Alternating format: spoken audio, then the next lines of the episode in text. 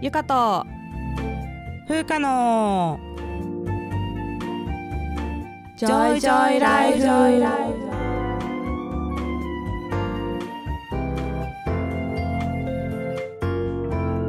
この番組ではゆかと風花2人の女医が日々の暮らしや仕事にまつわる小話などざっくばらんな日常トークをお届けします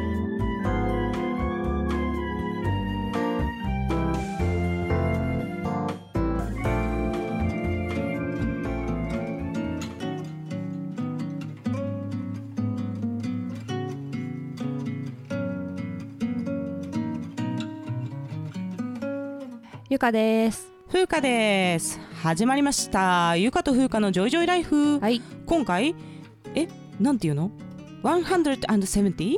ですか？そうだね。そうだね。そうだわ。70回目のはい。放送でございます。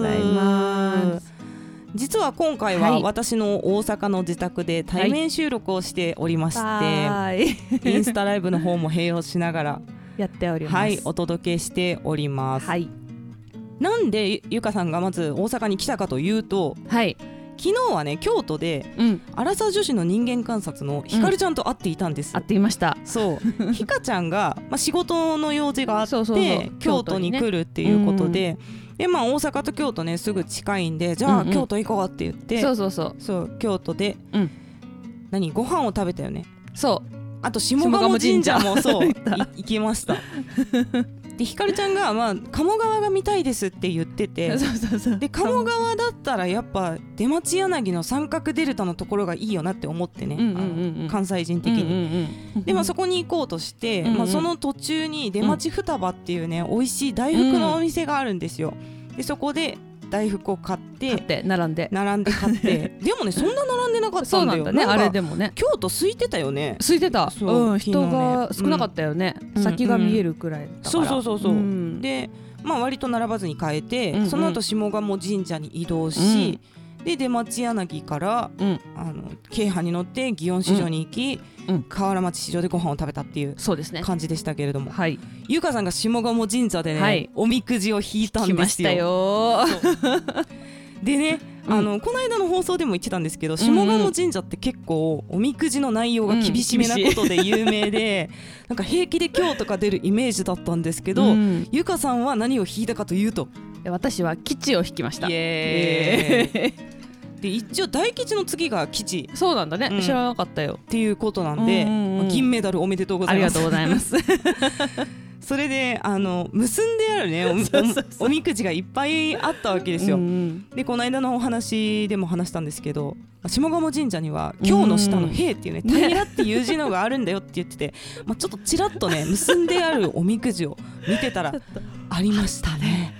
そう。って書いてあるとか。いや詳細までは読んでないんですよ。うんうん。そのね字だけででっかくで書い字のとこだけ見て、うんうん。その細かい内容は見なかったんだけど「平」が結んであるのもあってあやっぱり本当なんだな、ね都市伝説ではなか衝撃だよね。そう引いたそうそう人きっと引いた時。全部悪く書いてあるんだろうな、うんと思って。多分ね、うん。そうだったんですけど、まあ、ゆかさんの運勢は良かったということで、うんよかったよかった。そうそうそう。はい、そんな京都観光でございました、はそして今回はですね、はい。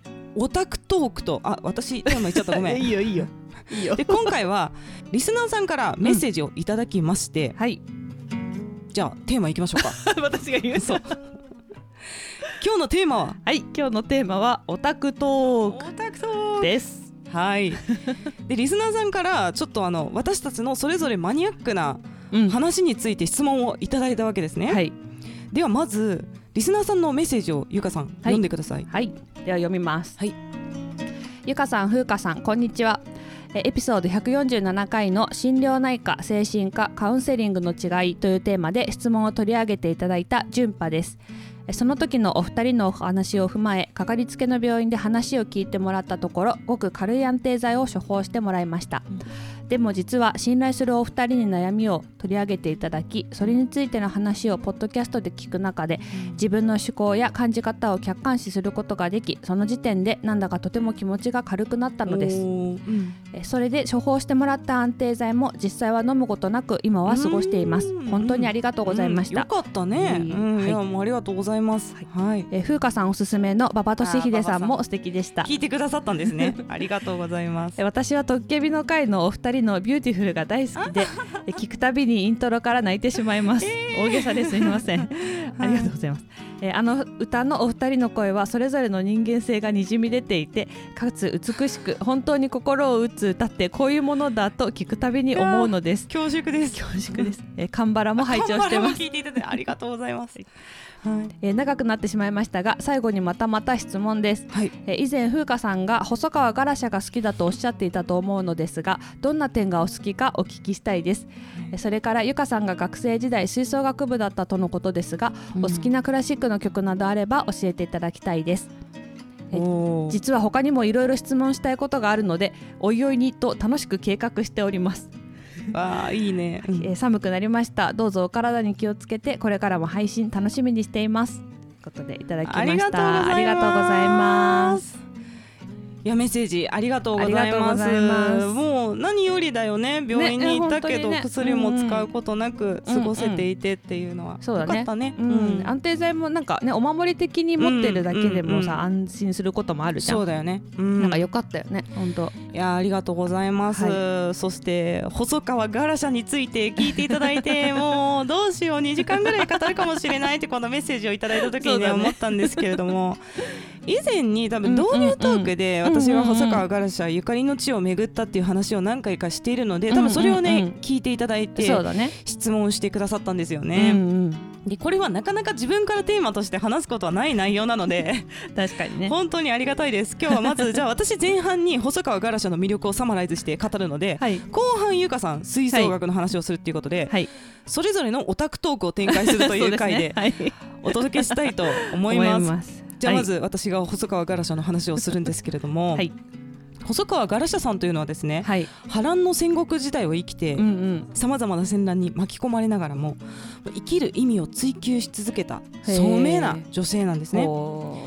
自分の信念や信仰を貫く強さを持ちながらも最後はね、細川家の性質としての立場を優先して亡くなるという人生の閉じ方をするんです、ーもうその生き方全体に魅力を感じているというね。全体に。はいもう生き方が素晴らしいっていう感じです。ほうほう歴史学者の田畑靖子先生という先生がいらっしゃって、ほう京都立花大学の学長をされていた先生なんですけど、うんまあ、その歴史学者の先生の講演会を私京都に聞きに行ったことがあって、えー。でまあ、大学院生の時だったんで平日あうんうんうん。の勝手に休みを取って行ったんですけど、うん平日にもかかわらず満席だったんですねその講演会が。えーそうなんだ。でもうガラシャ人気の高さを実感したという出来事だったんですけど、えー。その時いただいた資料を見ながら今回ねシナリオを書きました。ももう何年も前に行った講演会、講演会なんだけど もうこんな形で役に立つとはっていう感じよね本当。そうだね。人生いつ何が実ねを結ぶかわからないということですが、はいまずね細川ガラシャさんをよくご存じない方もいらっしゃると思いますので、はいご存じないでえガラシャ概要から参りたいと思います。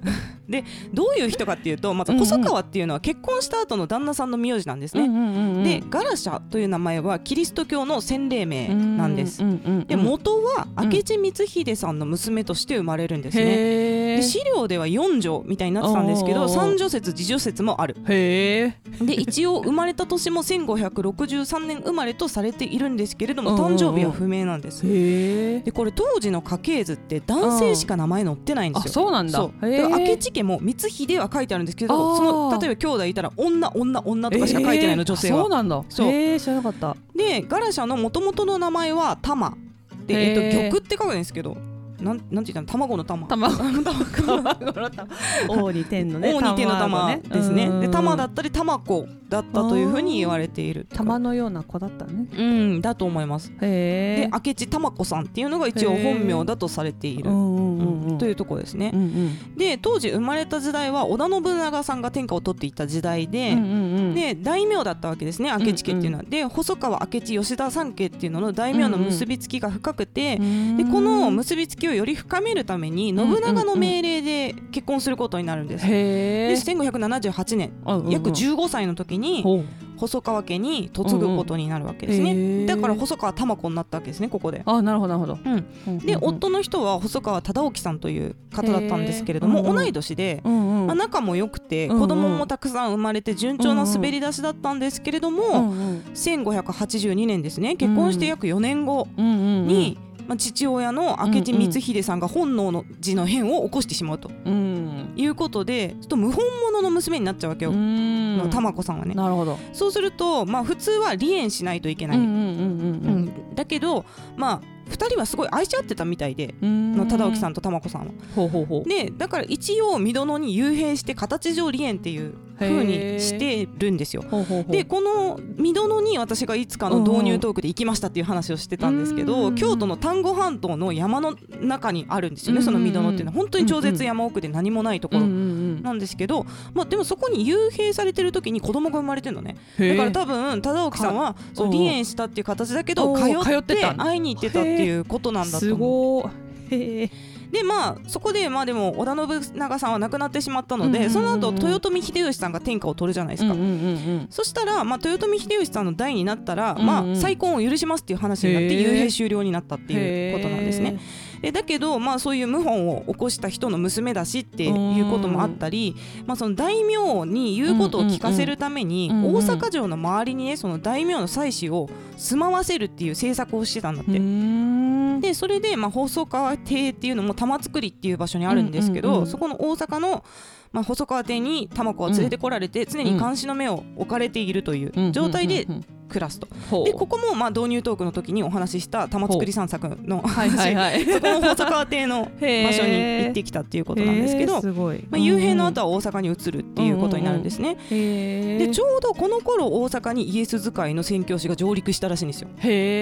ちょうどキリスト教のこう伝道が広まってきている時期っていうことですね。うんうんうんで玉子さんはもともと禅宗を信仰していたんですけれども、うんうん夫の忠興さんが高山右近さんっていうキリシタン大名うん。が、この人も高槻出身の人なんですけどね。大阪の人なんですけど。へでその人から聞いたカトリックの話をうん玉子さんに話したっていうのが、ーうんうん。玉子がキリスト教に興味を持つきっかけだったと言われています。すごいねなんか。ただこの辺も、うんあのその後ねキリスト教を弾圧する政策がうんうんあるじゃないですか、うんうんうんバテレン追放令とかが出うんうんうんるっていうのもあってこの家の電気みたいな細川家の電気みたいなのにはうんうんうん。書かれてないんだって一切、へえそうなんだ。そのガラシャが。ガラシャっていうか玉子さんがカトリックを信仰するようになった時の心の動きとかだから一切残されていなくて。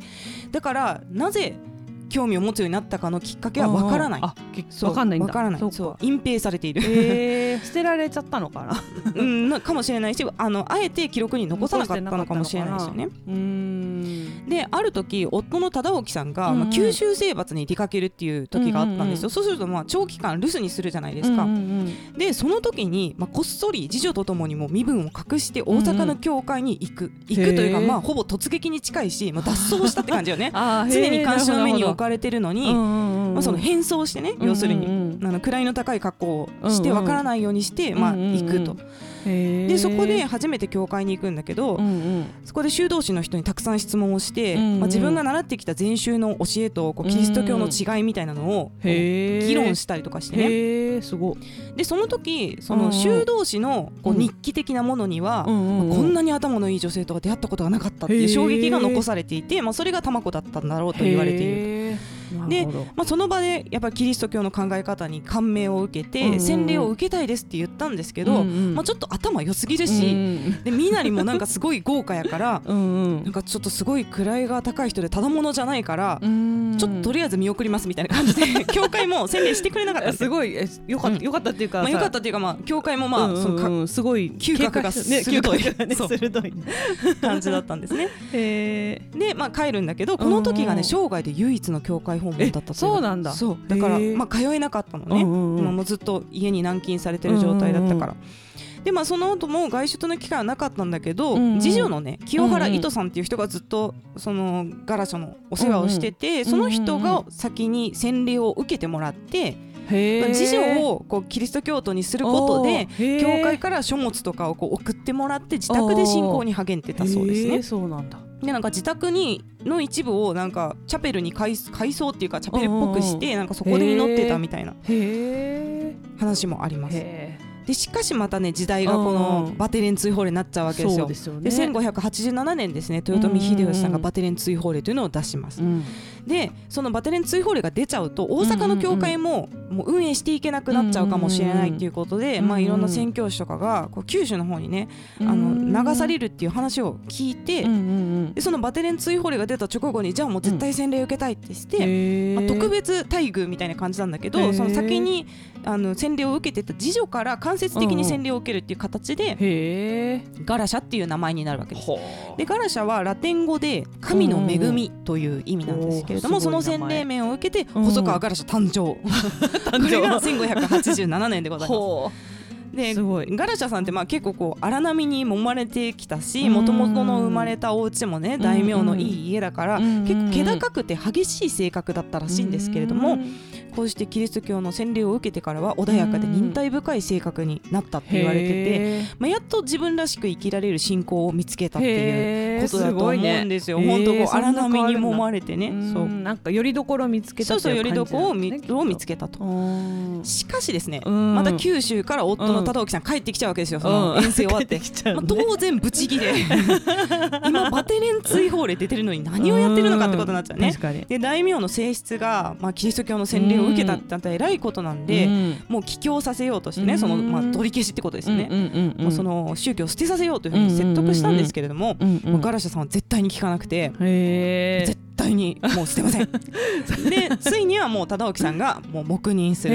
自宅にこうチャペル的なのがあるのももう黙認する。えすごいね。っていう形になって、まあ、そこまでしっかり意思を貫いたっていうことなんですよね。うんうんでまあそういった期間がまあ10年ぐらい続いた後今度関ヶ原の合戦になっちゃうわけですよ、うん。1600年ですよね。大変な時代だね。そう大変な時代。うん。で夫の忠興さんはあの東側の徳川家康の方についてたわけなんですね。で会津征伐に、まあ、出かけたんですよ。うんうん。でそしたら忠興さんは、まあ、いつもこういう時代だから不在にする時は、もし自分がいない時に、うんうん。その妻の名誉に危険が生じたら、うんうん。もう日本の習慣に従って自害しなさいと。はい。で妻を殺して全員切腹してあもう全員死ぬようにっていうふうに家臣に命じてたんですって。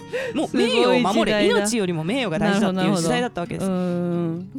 まあそしてちょうどちょうどうん。忠興さんの不在を狙ってですね、うん。この西側敵側の石田三成さんの軍がガラシャを人質に取ろうとして大阪の屋敷にやってきたわけですよ。だけどガラシャは拒絶するんですね。いやうん行きませんと、うん。人質には行きませんって。言って断ると。そしたら翌日はもう力ずくで連れ出そうとしてもう軍がねみんな来て屋敷を囲んで出てこいってしたわけ。うん。でまあどうするかうんっていう時に、まあ、次女を集めて、まあ夫の命令通りうん。もう自害します、うん。だけど自分だけ死にたいからみんな逃げてっていう風にして、まあ、みんな逃がすとで本当にもう直属の家臣だけが、うん。まあ、ガラシャを解釈って言うんですけど、まあ、うん。要するに切腹を手伝うみたいな感じですね、でに殺してもらって、まあ、事実上は自害したっていう形になるんですね、うんまあ、この時の時世の句が「知りぬべき時知りてこそ世の中の花も花なれ人も人なれ」という有名な時世の句。これはね歴史書に残ってるんですけど、うんでこの選択をした時大体36歳から37歳ぐらいだと言われている。ガチさだ。ガチさです。ガチさで、まあ、この自分の最後を自分で決めて、へで細川家の名誉を守って死ぬことを選んだという壮絶な最後だったんですね。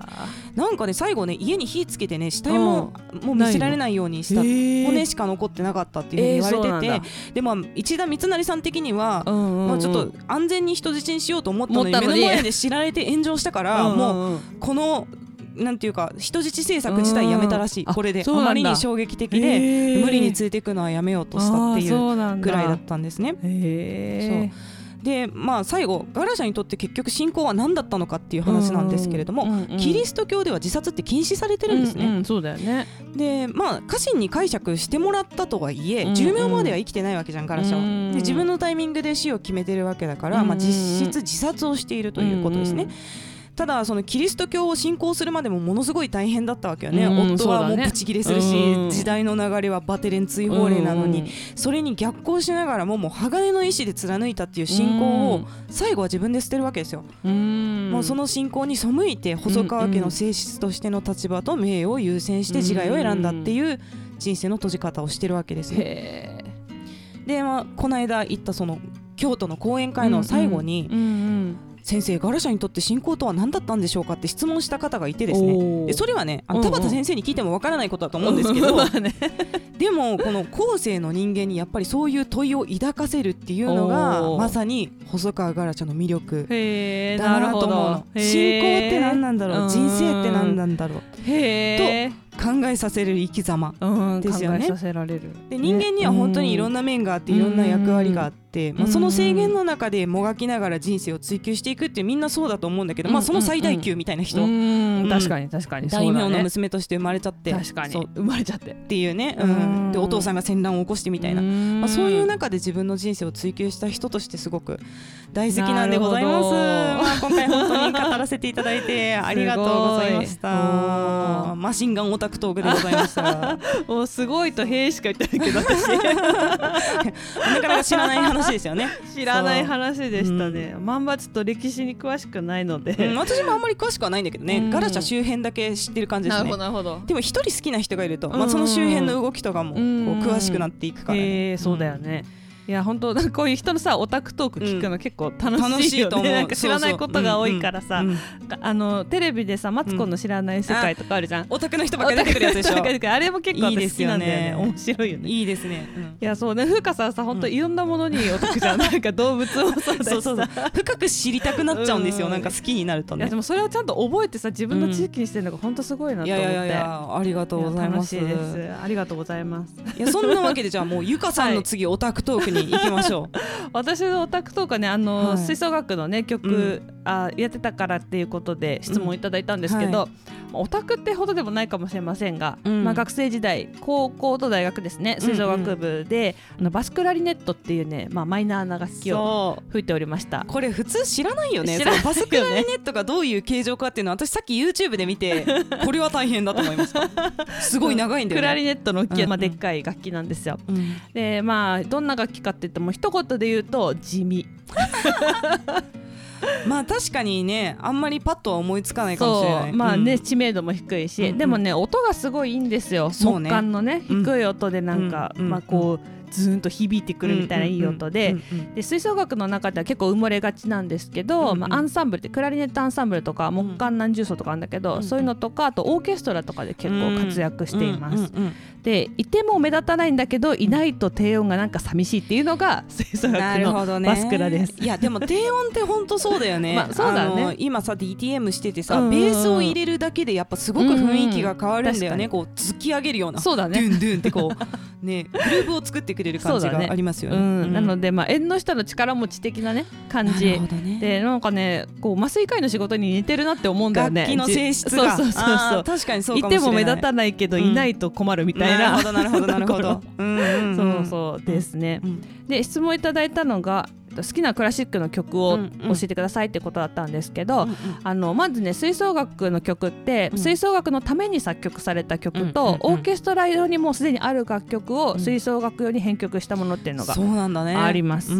でオーケストラにはさ弦楽器がこう、ね、前にいるんだけど、それが、うん。まあ、吹奏楽にはないので、うん。あの基準になる音がねうん。オーケストラと違うので、そのキーもねちょっと変わってたりするんですよ。そうなんですよ。私さっき聞いて 初めて知りましたそうなんです。そう。あなんかコメント来てるよ。あバスクラ地味だけどバスクラがいないとできない曲があるって。あそうなんです。あそうなんだ。ですよ、まあ、知る人ぞ知るみたいな楽器なんですけど、そう。そう。でキーも違うんだよね。普通そうそう。オーケストラはさうん。A で合わせるでしょ、そう。バイオリンの。そう、ん。まあ、ドイツ語読みで「あ」の音なんですけど、うんあのそうバイオリンがね基準になって、アー線でねあのうん。弾いて「あ」でチューニングするんだけど、うん。吹奏楽はあの米管っていうね、うん。B フラットが基準の音どの、ピアノで言うと半音高いってことね。カラオケで言うとプラス1キー。うん、かな。あれ？下じゃない？あれ？B フラット？C フラット？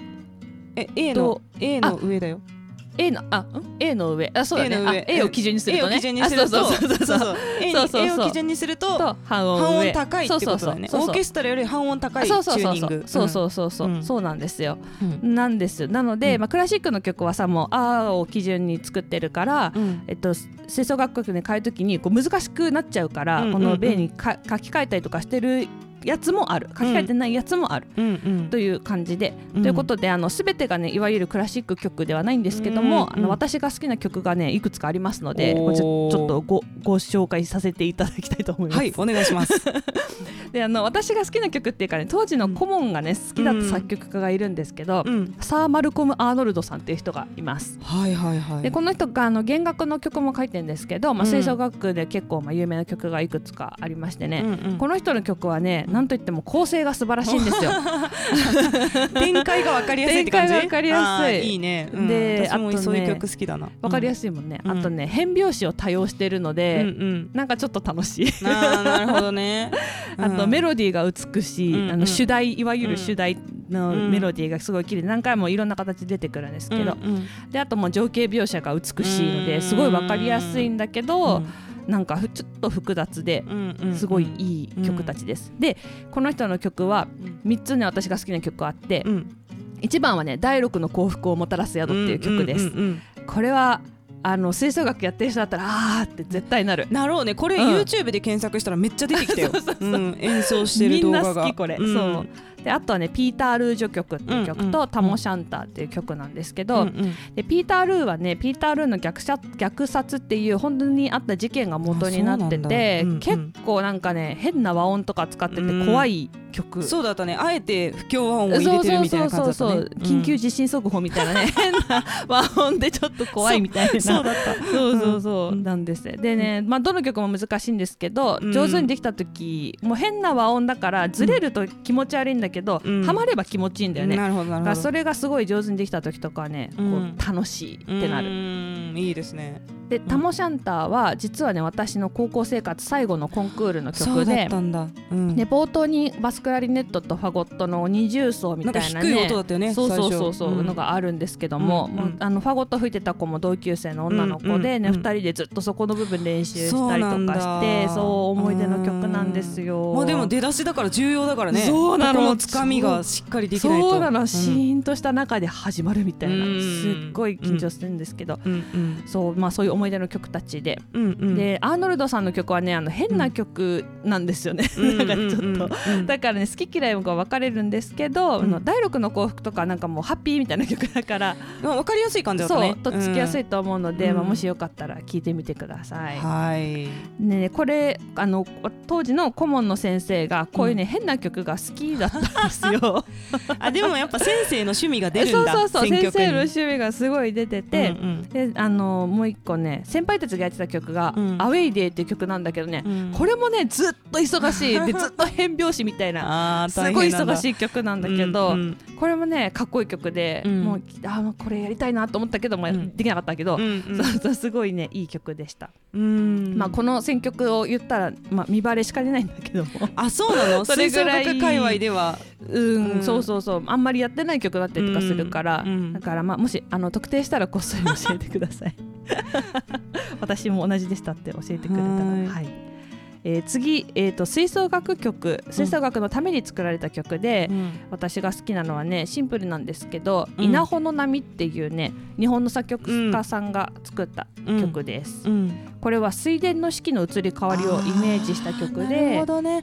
水田の景色もそう全然変わっていくもんね。そうそうそう。田植えの時からそうそうそう。さ緑になって。青々とした緑そうそうそう。で黄金色になりそうそう刈り取られてそうそううそうゆくみ淡々だけ淡々。稲の淡々みたいな。そうだね。ね。そうそうそう、うん。まあ、間にちょっと嵐が来てみたいなね、うん。そういう感じのをね、うん本当に四季を感じる曲なので、ぜひうん。一回聴いてみていただきたいんですが、いいね。もう水田の景色を見るといつもこう、うん。頭の中にねうーんそうなんだ、思い浮かぶまあ、稲作にちななんかこうちなんでた国？え？稲作に こうをしている国？の人は多分わかるんじゃないかな、そうだと思います、うん。はいあとは何といっても「七夕」っていう曲があるんですけどもうん。これもねもう吹奏楽って感じあのーなるほどね。これ好きな人も多いですよ。あうん。の七夕7月7日にこれを演奏するっていう学校さんも多いぐらいなるほど。みんな好きですね。夏祭りの時期。そうですね。なんかうんそう聞いて。うんわかりました。聞いてみて。はい。であとは吹奏楽はね映画音楽とかも結構楽しくって、やっぱね久石譲メドレーは吹いててうん。ねすごい気持ちよかったですいいね。久石譲天才だな天才だなって。まあ天才ですけどね。そうだよね。そうそう、ん。あと「パイレーツ・オブ・カリビアン」メドレーとかうん。も結構低音が活躍するからすごい楽しかったし、あと「ルパン三世メドレー」もありましたね、なんか定番のイメージだな、ルパンとかは。うん。ね。うん。コンサートでやってたりしますが、あとは組曲「宇宙戦艦ヤマト」っていうのがあるんですよ。あ、そうなんだ。そうこれただの宇宙戦艦ヤマトの曲やってるだけじゃなくて組曲になってるので、まあ、第一楽章からうん。第4だったかな、5だったかな、楽章まであるんですけどう、ん。うん。もうすごい。いいですよ壮大でで第一楽章の、ね、冒頭が歌なんです、実は。でその伴奏がねバスクラとクラリネットだけなの。ま。たここも重大じゃないですか。そうなの、うん。すごい緊張しながらやったっていう記憶のある思い出のな曲です。るほど、はい。こういうなんか冒険系とかさ、うんうんうん、戦艦系とかも響きが合うよね。合うね。そうだね。あのプラスがね。管楽器の。うん、うん。そうそうなんで、まあ、吹奏楽はもうこういった曲もあるし、まあ、うんオーケストラ曲からあとジャズっぽいのもあるしサックスとか。そうそうそう、ね、いろんなな曲がねできるのが本当楽しいなと思います。はい、素晴らしい。はい、うん。で実は大学時代はねあのオーケストラにもちょっと参加したりとかしてて、うんうん。あの唯一のバスクラ専門奏者でした。ね。そうだよね。そうで、うん。プロはね多分普通のクラリネットと、うんあのバスクラ兼業であの横にねバスクラ置いてあったりとかするんだけど、まあ、うん私はバスクラしか吹けなかったから、うんうん。バスクラがある曲の時しかオーケストラやってなかったんですけど、うんすごい楽しくって、うんうん。でオーケストラのバスクラはね吹奏楽と違ってうん。めっちゃ目立ちます。あ、そうなの？うん、そのなんかこうバスクラのパートみたいな感じのが結構あって。ソロがあるってこと？そうそうそうあそう。そうなんだ。そう。でね好きっていうか、まあ、大変だったのはストラビンスキーの火の鳥これ超かっこいい曲だった。超かっこいい曲、うん。曲はめっちゃかっこいい。だけどね、うん。スコア見たらもうなんかなんじゃこりゃみたいな。もうなんか変な曲。みたいな、うんみんなその合宿をしてねあの、うん。やったりするんだけどその時もうずっとみんなでマジでストラビンスキーは変態だとか変態だ。ずっとみんなで言ってた。この曲もオーケストラバージョンとそう。両方あるんだよね。そうそうそう。吹奏楽バージョンと。曲もあります。そう。もともとはオーケストラの曲うん。オーケストラの曲なんだ。うん。うん。あとラベルだったっけ、ダフニスとクロエ、あれ？うんラベルだっけ？なんか ちょっと、うん。怪しくなってきた、うん。そう。ダフニスとクロエって曲もすごいね、大変だけどすごい好きでした。うんうんうん。で吹奏楽と違ってオーケストラの場合は管楽器のね休みの時間が結構長かったりするのよ。順番にやったりするもんね。そうそうそう。弦楽器中心の時とそうそう管楽器中心の時間とあったりして。でなんかこう給付がさこううん。こう給付の楽譜でね、うん。かいあのあるじゃん給付マーク、うんうんうん。全給付の上にうん。なんか52とか書いてあるの、あ52回数えんの？52小節休みですとかなのね、ああそうなんだ。5286みたいななんかずっとずっと数えてるみたいなそうなんだ。そうそう結構ずっとでもじゃあメロディーをちゃんと覚えてないとダメだね。そうそうそうそうの次入るところの直前のメロディーを認識してないとどこで入るかわかんないよね。そう初めてやった時本当びっくりしたああなるほどこど。どこってなってすごい大変でしたねおでもすごい楽しかった記憶があります、ー。うんであのね前にもちょっとお話ししたかもしれないんですけどあの、うん吹奏楽部の高校生の時のね、うんあの当時の顧問がうん私がね研修1年目の時に死んでしまったんですよ。そうなんだ。そうで亡くなった時に40代あかな。ー若かったね。そうえだからうんさ、もう当時の顧問の年齢ぐらいなんだよ今私が。そうですよね。そうよね。そう。うん近づいてるよね。そうだろう、ん。なんかびっくりなんだけど。で、まあ、突然死でね亡くなってしまって。でうん。私がね中学生の時から、まあ、中高一貫だったから、ずっと音楽の先生でずっとお世話になってて、うん。あの受験との両立とかで、まあ辛い時とかも相談に乗ってくれたりとか、もう本当に支えだったんだよね。学校登校して先生向こうから来たら私もう切羽詰まってて「おー先生」とか言っても「おはようございます」って泣き出すみたいな。朝から泣くみたいな。そうそうそれぐらいあうんの支えになってた先生だったんだけどうん。もう本当ね亡くなった時も信じられなくて若いしショックで、ねもうしばらくね吹奏楽曲聴けなかったの。の。思い出しちゃうから。そうそうそう、で全然 OB 会とかもやっぱ先生がいないならもう行く意味ないって思ってて、ずっと行けなかったんだけど、まあ、7回忌過ぎたあたりで、まあ、やっともう後輩の演奏会とかも聞きに行けるようになって、まあ、最近はねもう聞いてもなかなかなってきたんだけど、そうもう本当私にとっての高校生活のもうすべてみたいなのが吹奏楽だった、ね、青春だね。そう、もう吹奏楽部の部活と勉強しかしてなかった、まあ、当然それで全部時間なくなりますよ。医学部行く勉強してんだから ね。勉強だけでいっぱいいっぱいなのに部活までやってたら。やってたんです、うん、そんな感じで、うん、えー、まあ吹奏楽私にとっての大切な思い出でございます、うん、いや語らせていただいて。ありがとうございます素晴らしい、はい、で私はねコンクール吹奏楽といえばコンクールだと思うんですけど、まあ、全国大会までねあの行ってないんですけども、全国大会になるともう本当にプロかと思うぐらい高校生の分もね、ね、みんな上手だし、あの強いところは、あのハープだったりとか、なんかね特殊な楽器とか結構ないような楽器。そうそうそう、大きいところはね、あとクラシックからの再編曲をやる学校がやっぱり多くなってくるので、クラシック好きの人も楽しめると思いますので。なるほどね。まあ、その道からプロになる人がいるレベルなんじゃない、もう全国っていると思います、そうなのでねあのもし興味があったらぜひあの、コンクール聞きに行ってみてください。いやすごい。いや本当ね、私全然吹奏楽聞いたことなくて、この収録の前にいろいろ上げてもらった曲を聞いてみたんですよ、この子いい曲多いね、うん、そうでしょやっぱ広がりが音が熱いから音楽的な広がりがすごく大きくて聞いてて気持ちがいい曲が多いなと思いました、はい。いや今回は我々のマニアックな世界を語る回でございました、はい、前半は私の細川がらしたそして、ゆかさんの吹奏楽の話でお送りしてまいりました、はい、1回目ですね、もうシーズン18に入ってまいります、はい、次回は、まあ、医学部を目指している学生さんからかな、うん、メッセージ頂いてますのでそちらにお答えする回でお届けいたします。はいはいまた感想や質問などありましたらゆか .fuka.gmail.com までお願いします。yuka.fuca.gmail.com です。はい各種リンクが概要欄にあるリンクツリーにまとまっています。匿名で質問などを送りたい方はリンクツリーの中のマシュマロを投げるのリンクからぜひお願いいたします。はいでは今日も聞いていただいてありがとうございました。ありがとうございました。さようなら。バイバイ